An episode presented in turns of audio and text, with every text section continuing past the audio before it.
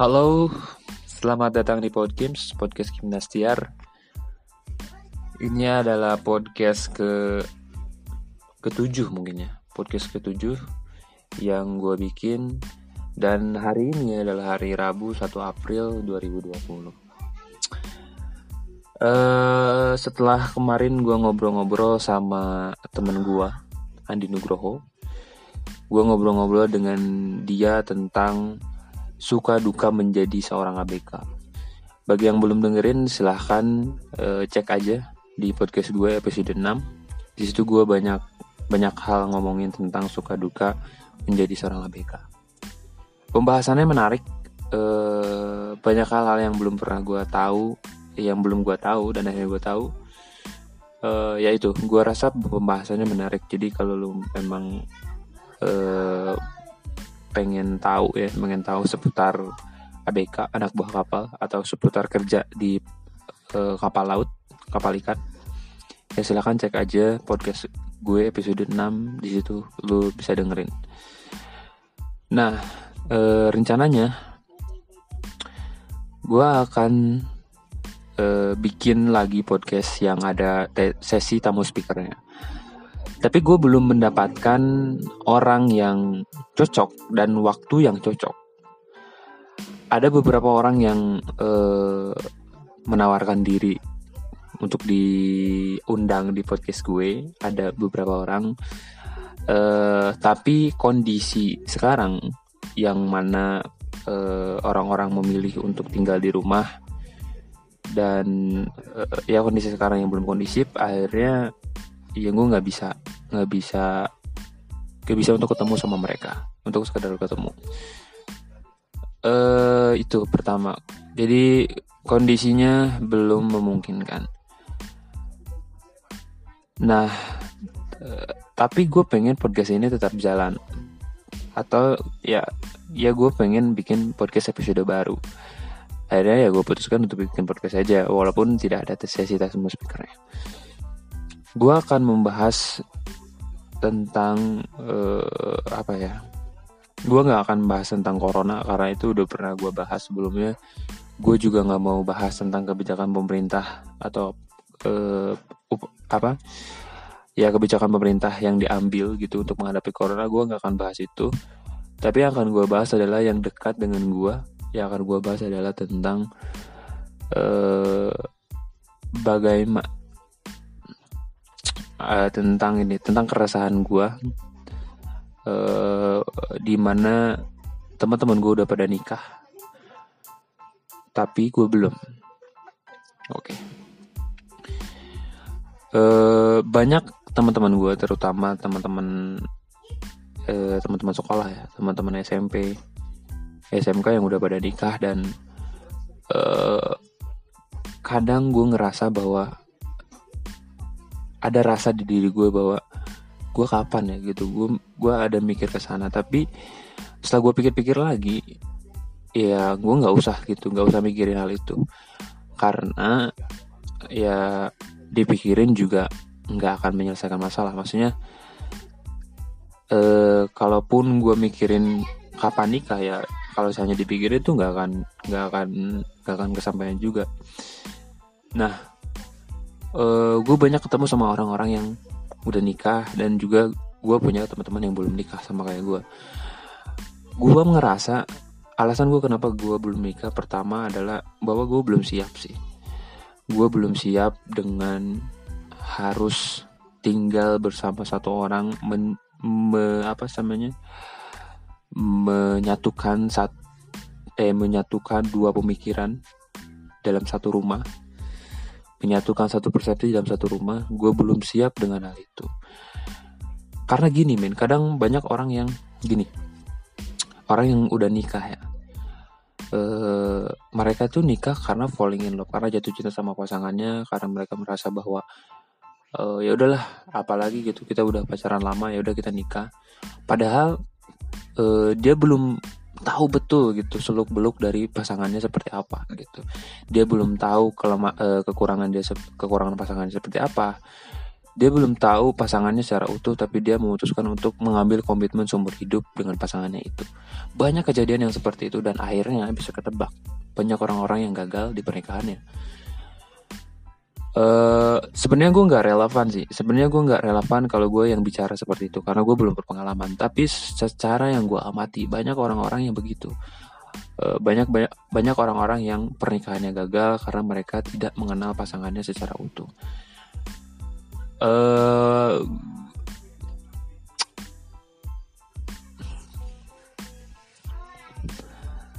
uh, gue ingat kata Raditya Dika ya, kata Raditya Dika bahwa eh, nikah nikahilah orang yang eh, jangan nikahin orang yang pengen lu ubah. Gitu. Jadi kadang nih dalam sebuah pasangan nih kadang kita tahu pasangan kita tuh kekurangannya apa dan kita nggak nggak suka dengan kekurangan itu. Terus kita e, beranggap beranggapan bahwa ya udah kalau sudah nikah mungkin dia bisa berubah. Nah kita jangan punya pandangan seperti itu jangan nikahi orang yang bisa merubah karena untuk merubah seseorang perilaku seseorang tuh nggak bisa. Nggak bisa nggak gampang. Nggak bisa nggak gampang. Jadi ubahlah orang yang eh jangan sekali lagi jangan menikahi orang yang nggak bisa berubah. Jadi kalau misalkan sekiranya lu punya pasangan terus tapi lu berantem mulu karena perbedaan pendapat dan lain-lain berarti itu adalah sin itu adalah sinyal bahwa ya udah berarti memang lu nggak cocok dengan orang tersebut. Uh, ya berarti tinggal lu nyari lagi gitu. Uh, dan atau misalkan lu jangan menutupi kelemahan lu dari pasangan lu karena kalau lu menutupi kelemahan lu di dari pasangan lu ya kalau nanti nikah kebongkar itu semua. Dan ketika pasangan lu nggak siap dengan kekurangan lu ya udah akan banyak uh, perkelahian terjadi di rumah tangga lo nantinya. Oke sekali lagi gue nggak bisa gue ada sebenarnya gue nggak relevan untuk ngomong ini tapi gue pengen ngomongin ini. Gue nggak relevan untuk ngomongin ini karena gue belum pengalaman. Tapi secara sekali lagi secara yang gue amati banyak orang-orang yang seperti itu. Uh, gue punya uh, apa ya punya hal-hal yang menurut gue ideal uh, ideal bagi gue dan uh, baru gue memutuskan untuk menikah. Maksudnya hal-hal yang menurut gue harus gue persiapkan dulu gue sebelum menikah. Uh, yang pertama ya punya rumah. Gue percaya ini bahwa sebelum menikah lo harus punya rumah tempat tinggal. Kenapa? Karena karena di dalam rumah tangga ini pasti kan ada akan ada pertengkaran uh, adalah misalkan uh, tidak apa pertengkaran-pertengkaran kecil ataupun masalah-masalah kecil di rumah tangga. Nah kalau lu punya rumah, lu bisa menyelesaikannya itu di rumah lu. Kalau lu punya rumah, tapi kalau lu misalkan tinggal sama orang tua lu atau lu tinggal sama mertua lu dengan dengan pasangan lu dengan istri lu, ketika ada masalah di rumah tangga lu, orang-orang orang-orang rumah berarti mertua lu atau uh, keluarga lu itu akan ikut campur dengan masa lalu dan biasanya ketika mereka udah ikut campur masalah justru makin uh, runyam makin bertambah gitu. Jadi penting untuk punya rumah. Ya selain untuk tempat tinggal pentingnya itu uh, rumah adalah tempat di mana kita menyelesaikan urusan rumah tangga kita di rumah. Itu yang jadi idealnya harus punya rumah kalau sebelum menikah idealnya yang kedua adalah penghasilan tentunya. Uh, di Jawa Barat ya, di Jawa Barat itu uh, gue pernah baca satu artikel di Jawa Barat tingkat perceraian tertinggi itu kebanyakan disebabkan karena laki-lakinya tidak alasannya adalah karena laki-lakinya tidak bisa membutuhi mencukupi kebutuhan istrinya. Ini udah lazim, jadi hampir 70% kalau nggak salah gue baca bahwa alasan perceraian itu perceraian itu itu. Jadi si istri yang menggugat cerai suaminya karena suaminya dianggap tidak bisa mencukupi kebutuhan uh, istrinya gitu. Nah jadi penting bagi orang-orang yang mau menikah untuk punya penghasilan. Penghasilan ya nggak perlu gaji sih sebenarnya. Gaji uh, jadi kalau lu misalkan merasa bahwa lu lu belum punya penghasilan yang cukup ya dan lain-lain gitu. Uh, ya mending lu cari dulu gitu daripada lu memutuskan untuk nikah dan menganggap bahwa ya udah eh, dan menganggap bahwa nanti juga kalau udah nikah rezeki mah ada aja. Hmm menurut gue itu sesuatu yang uh, apa ya menebak-nebak gitu.